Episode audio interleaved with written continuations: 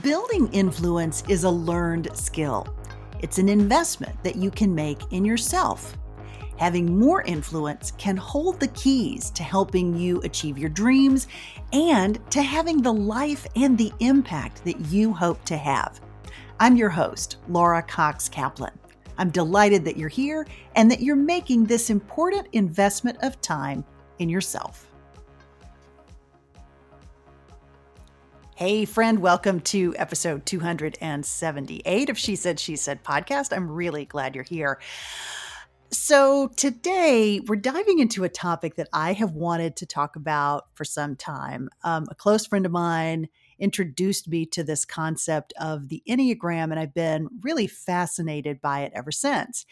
So to break it down and really help us understand what the Enneagram is and how it can be valuable, especially as it relates to maybe things like goal setting. It is still January, and if you're anything like me, you've set those big goals, but maybe in the back of your mind, you also worry about, well, what happens in February and even March, and will those goals seem like a distant memory? So I was curious to really dive into how the Enneagram in particular can be helpful here. My guest today is one of the foremost experts on the Enneagram. She is an author, a coach, a teacher, a public speaker. Her name is Beth McCord. She's written several books on the topic, and her latest book, which focuses on how the Enneagram can be a helpful tool for moms in particular. That book is actually coming out this summer. So we're going to talk about that. We're going to break down what the Enneagram is. We're going to talk about the 9 different dimensions. I happen to be a 3, by the way. Beth is a 9. You will probably hear elements of the personality traits that we talk about that you will identify with. So buckle up, friend, maybe grab a pen. We cover a lot of material in this episode. At the end, though, I would love for you to share with me your thoughts on the Enneagram. Have you used it as a tool for yourself? How has it worked for you? What do you think about all this? I'd really, really love to hear. And if you enjoy this episode, be sure to rate it. It's really helpful when folks leave a rating. So if you're so inclined and you have an extra second after you've had a chance to listen, go on, give me 5 stars. Tell me what you liked or what aspects of the conversation resonated with most with you. I would really love to hear. For now, though, here is my conversation episode 278 with the fabulous Beth McCord. Beth, welcome to She Said, She Said.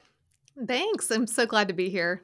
Well, I'm so happy to have you. I have been looking so forward to this conversation and really been thinking about the Enneagram for a really long time now, at least, 2 or 3, maybe 4 years.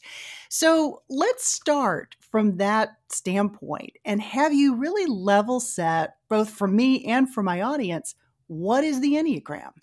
Yeah, it's kind of a weird word, when it first popped up for people. Now, it's been around since the 70s, but really kind of became a hot trend around 2016 when a book came out called The Road Back to You, and people really got interested in it. But the word Enneagram is what is this thing? And Ennea just means 9 in Greek, and diagram or gram is just meaning a diagram or a drawing. So it's really a 9-pointed geometric figure. Mm-hmm. And with our logo at Your Enneagram Coach, we put a dot on each of, kind of the angles of that, kind of like a 9-pointed star, if you will. Mm-hmm. And each of those dots represents a personality type, a main type. Now, people can get confused, how do I find my type, Right. And I think we're used to a lot of personality things out there to look at our behaviors, but the Enneagram is so fascinating because it gets to the why you think, feel, and behave. What is the motivations behind all that's happening? And that can be super powerful. So when you're trying to find your main type, you really want to look at the core motivations, like the core fear, the mm-hmm. core desire, the core weakness, and the core longing. And those 4 aspects will really help you to know why you get tripped up in the way you do, why you excel in the way you do, because these are the things that are really motivating you in positive and negative ways. And that's the thing about the Enneagram is it's like a non-judgmental friend. Mm-hmm. It's just going to tell you like it is. And sometimes that can be hard to swallow because it's going to point out not just the great things about you, but not the great things about you as well. Yeah. You know, it strikes me as I was going through this and taking the quiz, which I would recommend folks do if you have a curiosity about this, go to Beth's website and take the quiz for yourself.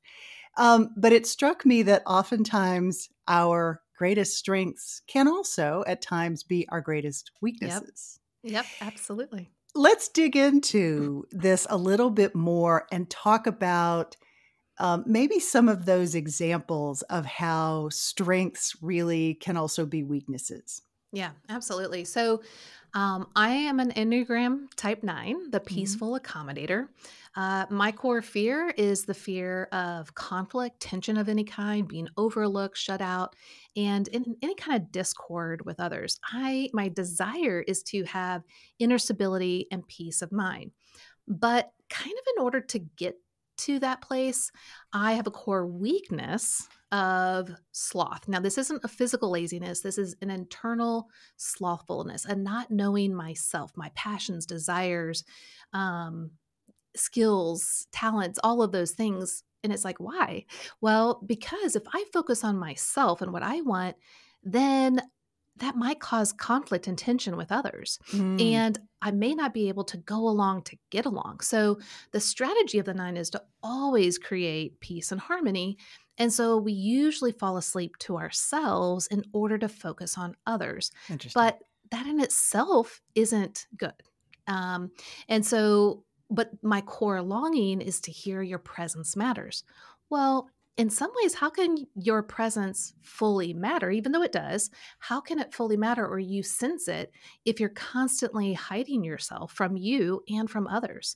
So I've had to learn, it's really important for me to wake up to myself that though peace and harmony are a wonderful attribute, there's that saying is, if you avoid conflict, you create conflict. And so my very weakness of avoiding conflict is actually creating the very thing I don't want, which is conflict. So by actually waking up to my desires, my wants, my giftings, which still bless others, and actually moving forward and asserting myself in that way, though it feels scary, like, is this going to upset someone? But by doing that, I actually create less conflict and more harmony and more authenticity. So it kind of feels the opposite of how we kind of thought when we were growing up. But I think a lot of us know the things that we used when we were growing up don't really work anymore in our adulthood. Not that they worked really well when we were little, but that's just all we knew, you know? Yeah. And so that's where the Enneagram can be really powerful because it's going to let you know why you're doing that thing. So for me, it shows why I kind of hide myself at times or why I think my presence doesn't matter, but ultimately the path to growth. And there's a saying by Joseph Campbell, the cave you fear to enter holds the treasure you seek. So my cave that I feared to enter was living out my calling, my dreams, my desires, figuring that out because I feared that it could stir up conflict or tension or people would disagree. When in actuality, by doing that, I've created this incredible company that's really helped so many people. Now, that is something I never dreamed of, but I'm so thankful that I had friends and other people kind of encourage me to keep going on that path that felt so scary to me because the treasure was really on the other side of that weakness that I had. Yeah, I love that. I love that aspect of your story.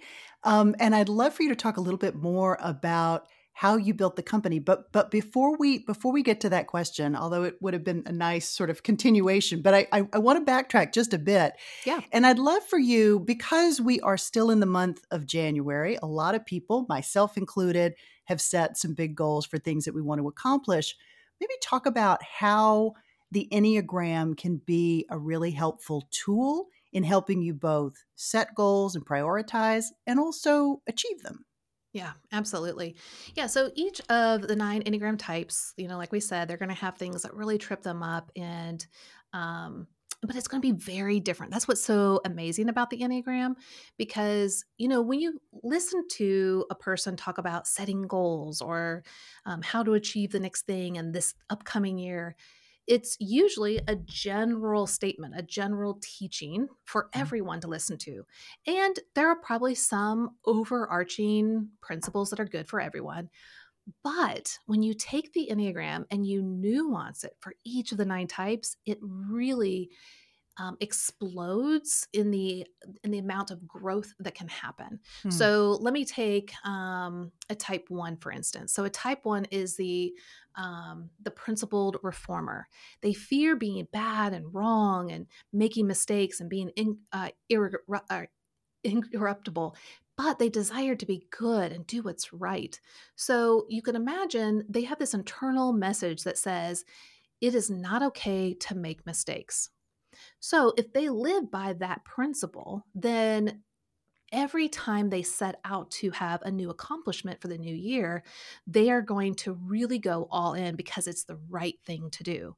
Well, that can actually be a hindrance because, you know, well, if I can't do it perfectly, then I'm not going to do it at all, which is what some people will say. Or they will strive and strive and strive and constantly put themselves down because they're not being perfect in whatever level of perfection they think or the world says they should be at.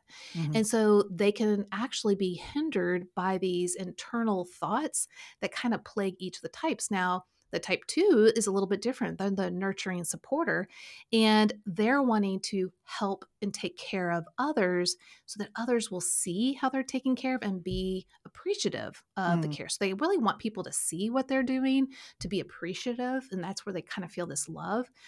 But if they're constantly focusing on helping others, they're then forgetting and negating themselves, which only will exhaust them because all they're doing is giving to others and they're not replenishing themselves. So again, it could look like they're doing some great things by helping others, but at what expense? And so when we take these principles of what's good and how to grow personally, if we really dissect it down to each of the 9 Enneagram types, so much more growth can happen because you're like, oh, I totally do that. I thought it was kind of a good thing, but now I can see what you're saying. Like, yeah, like if I'm a type 2 and I've like exhausted myself, and then I'm going to get irritable and I'm going to create the same problems that I was not looking for. And so this really helps each individual to understand themselves on a more nuanced level. Mm-hmm. Interesting. Very interesting. I think I identify most, as best I can tell, without some proper coaching and just going through the quiz myself where I can sort of see myself on different, you know, from aspects of all 9 dimensions, but more probably a 3 than anything else. And when I asked my friend who actually introduced me to the Enneagram, when I asked her, she's like, absolutely, you're a 3. Yeah. So I'm not sure if that's...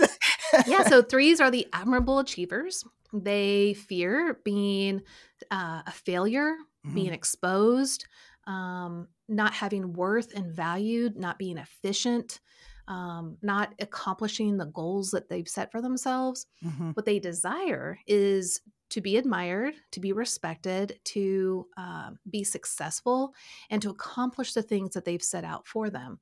And so does that kind of ring true for you? Absolutely. Absolutely. Yeah. But it sounds selfish. You know, when I hear someone say that, I'm like, oh yeah, yes, I completely can identify with all of that. At the same time, like, I hope it's about serving others and doing something that's beneficial for people, whether it's the person listening today or whether it's the guest that I'm talking to and helping to promote her platform. And so I think, you know, when I read it, I'm like, ooh, you really sound so selfish. Well, here's the thing. Usually when you find your type, it feels that way initially. That's good to know. So if you're reading a type and you're like, oh, that kind of felt like someone punched me in the gut, you know, you probably found your type. But that's what's so interesting about the Enneagram. Like I said, it's a non-judgmental friend. It's just going to lay it out there for you. Now, often it shows you where you're at your best, your healthiest. But as humans, we don't usually sit in that space. We usually gravitate towards our weaknesses and kind of hone in on that. And then we shame ourselves. And it becomes a whole cycle. But if we're willing to be curious about the whole spectrum, our health to our unhealth and everything in between, and be gracious to ourselves like we would extend to someone else, you're going to see so much more growth happen because you're going to become your own coach, your own leader, where you're going to be like, yeah, you know what? There are parts of me that are unhealthy or less healthy or struggle, but it's not the whole of me. But those very things that are weaknesses are also my strengths. And those things truly bless people. So really the goal of the Enneagram, think of it as your internal GPS. Your main type is your current location, and then you have a healthiest destination. So me as a 9, I have a healthiest destination that brings out the trueness and all that I have, all the best qualities of me in that direction. And for 3, you have a different trajectory. It's kind of like I'm in Nashville. So it'd be like, I'm trying to head to Chicago, but if I started to go head off to New York, that's not the right path, you know, but let's say your direction is New York, you know, but you head to Chicago, like that's not the right. So what is your best path? And that's what the Enneagram is going to help unfold. But then the Enneagram shows you when you veer off course. So what is it like as a type 3 that, yeah, you know, maybe your heart's intention was to be good and authentic and caring for others, but then you start to veer off and it becomes more self-focused in a way that is less maybe beneficial for others and more self-consumed about your own success and being admired. Well, we could do a couple things with that. We could, again, shame ourselves, put ourselves down, or we can take that as an aha moment. And what I mean by that is I teach people to use the Enneagram as a rumble strip on the highway. You know, when you're driving down, you know, and you're not, let's say, paying attention, or you're sleeping at the wheel, you're texting, hopefully you're not, but you start to veer off and that rumble strip wakes you up. Now, if you're not paying attention at all, you might not even notice the rumble strip, right? You might just kind of maybe be totally asleep. Well, you're going to crash.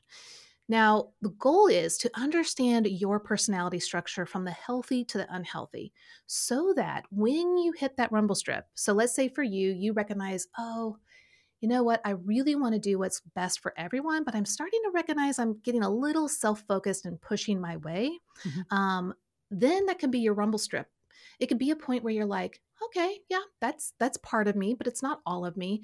And I can take this moment and I can choose to either continue in this trajectory or I can choose a healthier path. And the Enneagram is going to show you what that healthier path is. Now, it's not that it's easy, but you have ownership of your own life. You can decide which direction you're going to go in. And maybe you need a coach to help you, maybe a friend, a mentor, someone that can come alongside you and say, yeah, I see your best qualities and I'm going to champion you all the way there. And that's really where the Enneagram can shine. So if you're feeling, sad or upset with yourself because your type does A, B, and C, that's normal, but it's not the whole of you. There's so much more. Yeah, I love that. I mean, that's so incredibly helpful. One thing that I'm curious about how you talk about, how you explain, is the role of your story, right? I mean, your story and your experience, your life experiences impact and inform the particular Enneagram that you become, right? Yeah.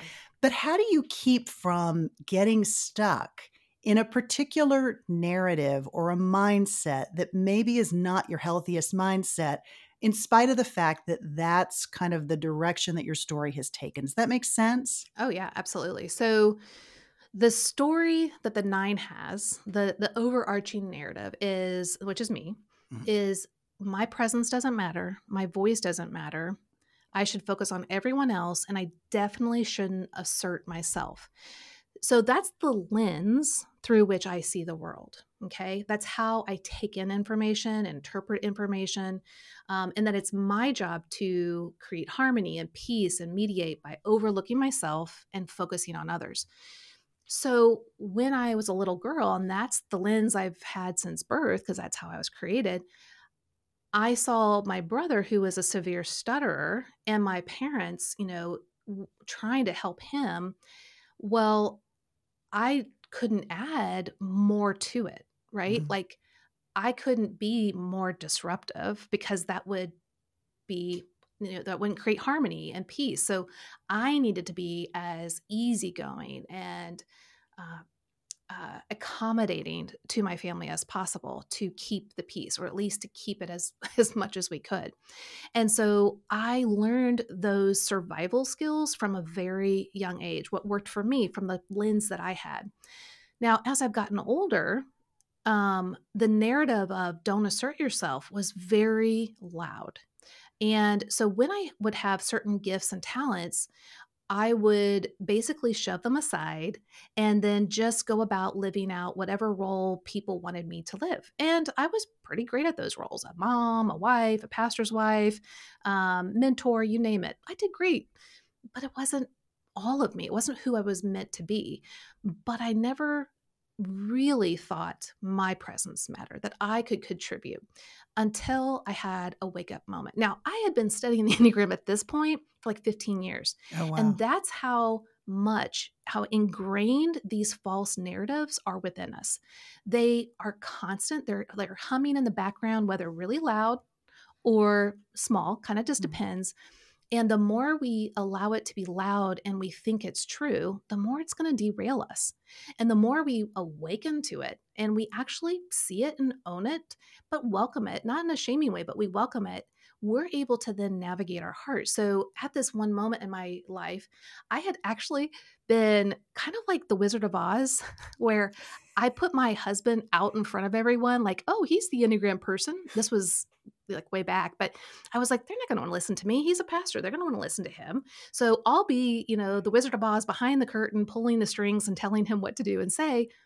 Well, then when people kind of went to him, I felt jealous, like, wait, I'm the one that knows the Enneagram. Well, what I was doing is I was training people to overlook me, that I was training people to think that my presence didn't matter because it didn't matter to me.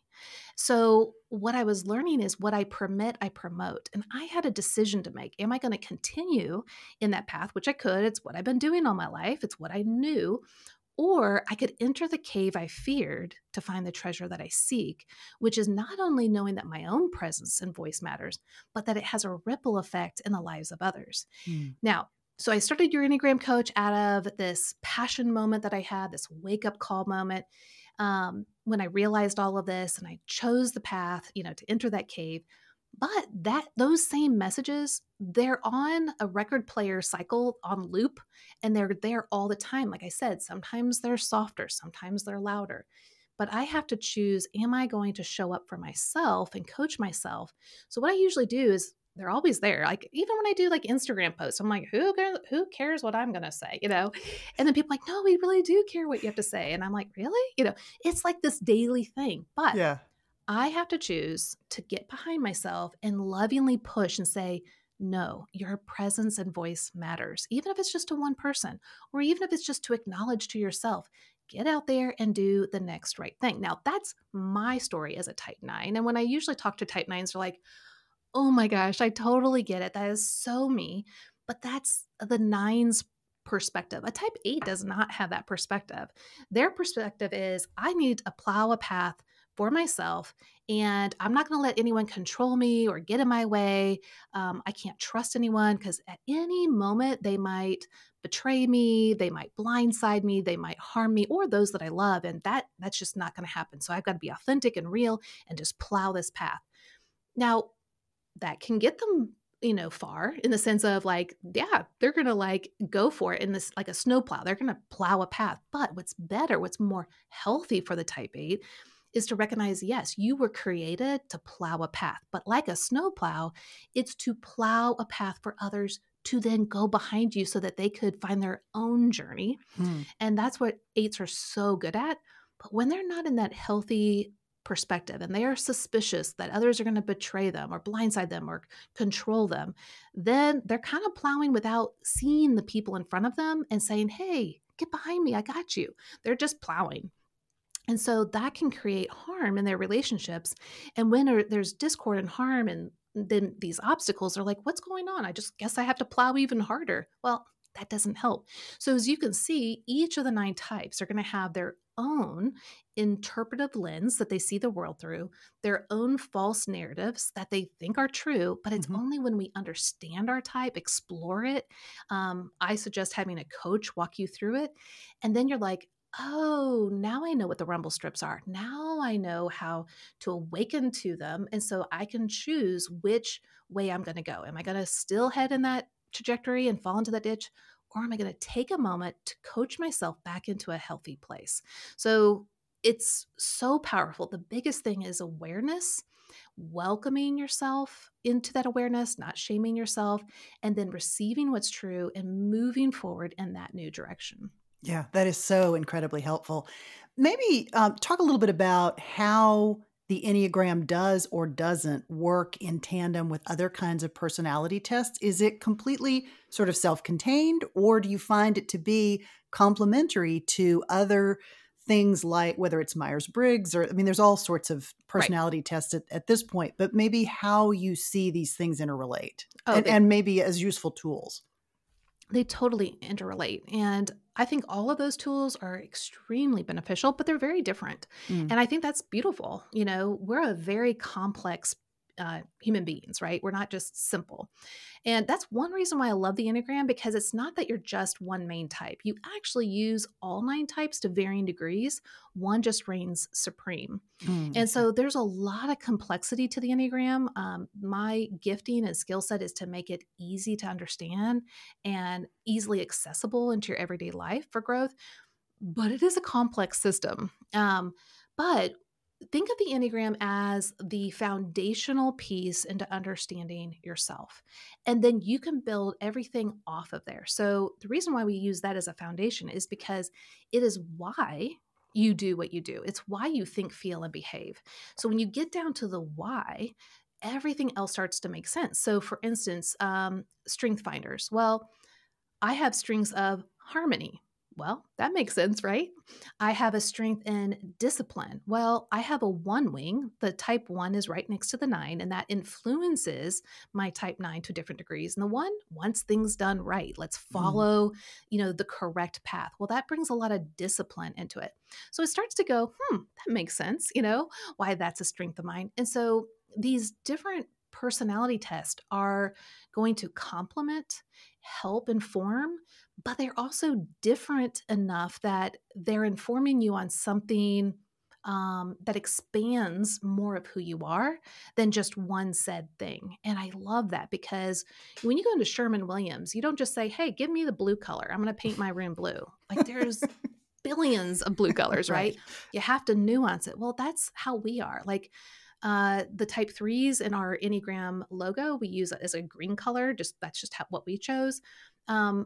But if I just said, pick a green, like, well, you are a different green than the next type 3 and the next type 3. Like, you're your own person with your own story and the different nuances of what your Myers-Briggs is and your StrengthsFinders and your DISC. Now, there might be some overlaying similarities, but you're still going to be uniquely you, which I think is truly beautiful. And it's true to the human experience. Yeah. So Beth, I know you have a new book that's going to be coming out. And I know a lot of folks that are listening will be super interested, because it's about Enneagram and motherhood. You want to give us a little preview? I know the book's not coming out until the summer, but maybe give us a little preview on why, because that actually was one of my questions before I even realized that you were working on this book and getting ready to put it out there, is how does this relate to our kids, and how early is too early to kind of introduce this concept to them, or to try to maybe help them find their Enneagram type? Yeah. Great question. Yeah. So the book is called Enneagram for Moms. And actually, you can pre-order it even now on Amazon, or probably all the places. But yeah, we will include a link in the show notes for this episode 278, where folks can pre-order the book. Yeah, that'd be awesome. So Enneagram for Moms, I started learning the Enneagram when I was 26 years old, and my kids were 1 and 3. Oh, wow. And if someone could just give me an instruction manual, I would be so grateful. Like, how do I raise this kid and this kid? Because they're different, you know? Right. Well, the Enneagram, you cannot type someone. they have to find their own type, because it's why you do what you do. And I don't know why you do what you do, Laura. So for instance, all 9 types could want to have a perfectly clean home. Well, they're going to want it for different reasons. The why. The ones want it because it's perfect. It's the right thing to do. The 2s, it's a warm hug for the person that comes in. The 3s are like, yeah, but what are people going to think when they come in? I gotta look, put together and successful. And the type 4s are like, yeah, but I have to create this beautiful atmosphere that reflects who I am and my unique style. And the 5s are like, well, I want a home that's practical and I can get to my resources quickly.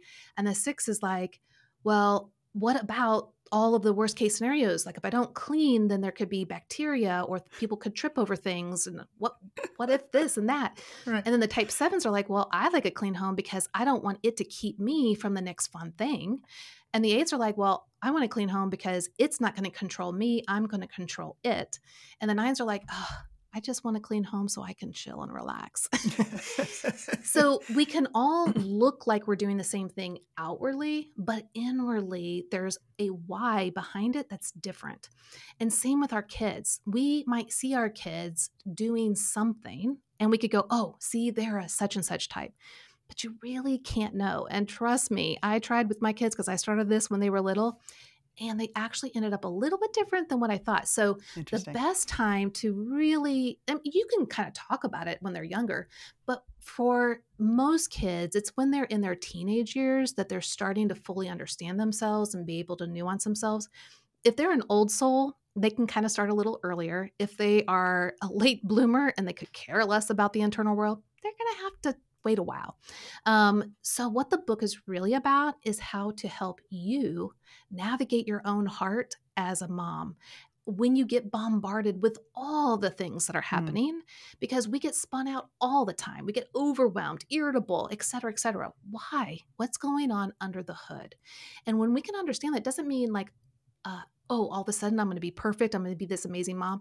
It's more that we're real, we're honest, we're authentic. And we can say to our kids, you know what? This is where I'm at. Can I tell you one quick story? Yeah, please. Okay. So raising my kids, with the Enneagram all these years, we would talk about it on and off, but they didn't find their types until about 14 or 15 years old. And so, but from then on, they were pretty curious, but of course they're also like, Mom, like enough, so I had to kind of just use it sparingly, but with intentionality. So they knew me well enough. They knew that I had a common record player message, a false message in my head that said, your presence doesn't matter. You should be overlooked. So what would really ignite my nuclear button inside me as a mom is if I thought they were not listening, overlooking me, disrespecting me, like that would just send me kind of through the roof, whether I showed it or not. Well, they were, it was the summer. They were like late teenagers. They were home. They were in the living room playing games. And I came down from working and the kitchen was a disaster. And I knew I didn't create it. So I said, hey guys, I'm glad you're having fun playing games together. That's awesome. But hey, can you clean up the kitchen? I'm going to go back upstairs and work. And, maybe you can get it done before I come downstairs. And I'm like, yeah, sure, Mom.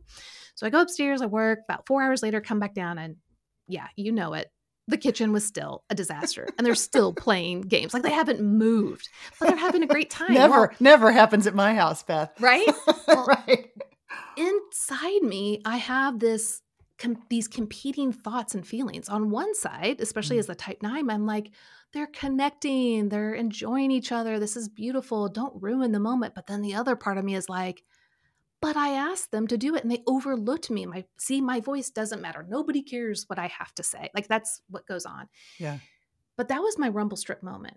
That was my moment to go, okay, hold on. You don't need to, get all upset and blow this all up.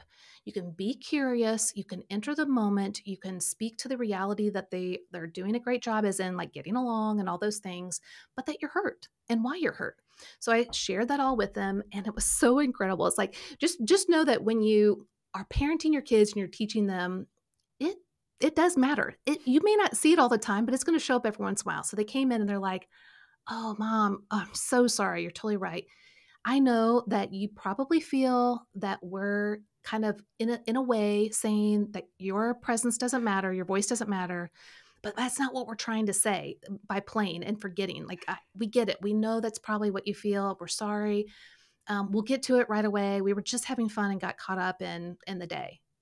And I'm like, part of me is like, wait, I don't think I can get upset anymore because they like, he said right. They were sorry, you know, so it's kind of like, okay, wait, what do I do now in this moment?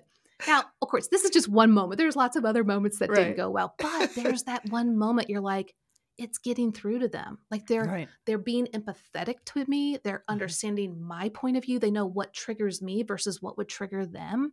And they're entering my world and my space. And they're asking for forgiveness. But why that happened was because my husband and I have spent years trying to learn ourselves and to apologize to our kids when we show up in ways that are not helpful, that we own our stuff. And by knowing ourselves well, we can own our stuff, own our stuff and choose to move in a healthier trajectory. Our kids need us to be real and authentic. They need us. They need to see that we're working on ourselves, that we're sorry when we do make mistakes, but that it doesn't end there, that we're growing, we're getting help. And so that's really what the Enneagram for Moms book is mainly focusing on, is how to be your most authentic and the best version of yourself, even though it's really hard to do. Yeah, absolutely. I love that. I can't wait for the book. It strikes me too, as you're talking about this, just the benefit of being able to work through conflicts, whether it's with your children, your spouse, your work colleagues, your friends, your family, whomever, yeah. that there's great value in understanding this aspect and maybe sort of putting you in a position of taking a bigger pause when you yeah. find yourself in those moments. Maybe talk for a second about kind of how this yes. relates to conflict resolution. And you as a 9 in particular, I know this resonates yeah. deeply for you, but it does for me too. Yeah, absolutely. Usually, and why the Enneagram can be so powerful. Like I said, you know, you're wearing a lens. You're seeing the world through your specific lens.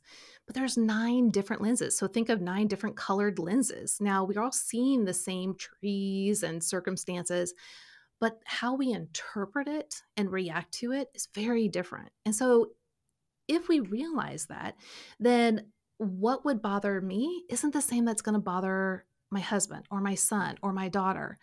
And by understanding where they're coming from, by me taking off my lens for a second and putting their lens on, it allows me to have compassion and empathy. It helps me to say I'm sorry for the things that maybe seem not really a big deal to me, but really mean a big deal for them. So an example, when my husband and I start to dance, you know, kind of conflict, tension rises, and as a 9, that just feels like an anaphylactic reaction. Like I cannot do this. And so I just want to shut down or run away or something.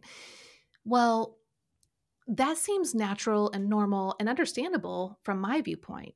But what I didn't know for years, that anytime I would shut down, even if I'm still in the presence with him, but I would emotionally start to shut down or disconnect from him, it only said one thing to him, that this was the beginning of the end of our relationship, because he's a type 6, and type 6s fear abandonment. They fear being alone, targeted. They want security, guidance, and support, and nothing about shutting down says anything of that sort. So I didn't realize that by me doing my natural bent was greatly affecting him in a way that I would never want him to feel that way. Like, no, that is not what I'm trying to communicate. I'm just overwhelmed and I don't want conflict. But once he made it aware to me that this dynamic was going on, I'm now able to say, because I can get overwhelmed and I can feel it starting to come on, wanting to shut down, I can say, hey, I need some time to really process before we keep talking or nuancing this discussion. Can you give me 15 minutes to just step away, to kind of calm my internal world down, process some thoughts, and then come back to this conversation? Like, I'm for you, I'm for us, but I need my own space for a second. Now, it's not that he loves that. Like, he would rather work it out right then. That feels truer to who he is. Mm-hmm. But because he can put on my lens and he understands what I'm going through, he feels more confident. Like, oh, she's for me, she's for us. She's coming back. Now, he did say once, Beth, sometimes you don't come back to the conversation. And I'm like, fair enough. I will note that, you know.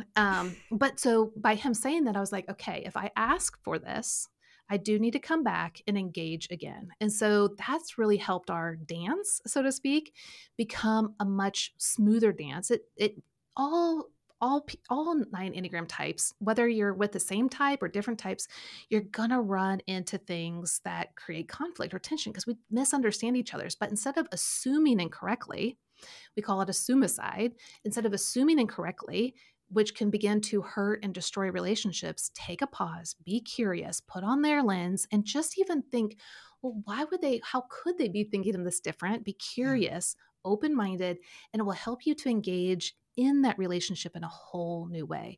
It will give you great compassion and empathy to come alongside them versus at them. And that's how the Enneagram can be just so, so powerful. Yeah. I would think too that it can be a little dangerous to try to identify or peg a person as a particular type without them having gone through the exercise themselves. Is that sort of true? You should not type other people. Now, of course, we all have inklings. We're curious. We see patterns. But again, like I said, with that, you know, perfectly clean home, you might see certain behaviors outwardly, but it can be very different on the inside. For instance, my daughter, I thought, oh, she's probably a 9, maybe a 2, because she's so much like me. Well, she was like me because as a 2, she was trying to be connected with me as a little girl. But when she got older, 2s can be pretty fiery. And she doesn't mind conflict if, you know, there's something that needs to happen or get done. And so as she became a teenager and on, it was like, oh, yeah, you're not me. You were just kind of molding with me as a young girl.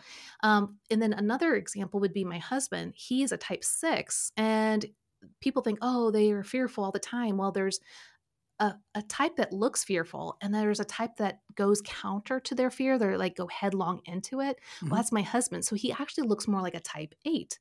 And so you can mistype people in your own mind and then treat them a certain way, which isn't true to who they are and can affect your relationship. So it's best to let the person discover themselves, type themselves.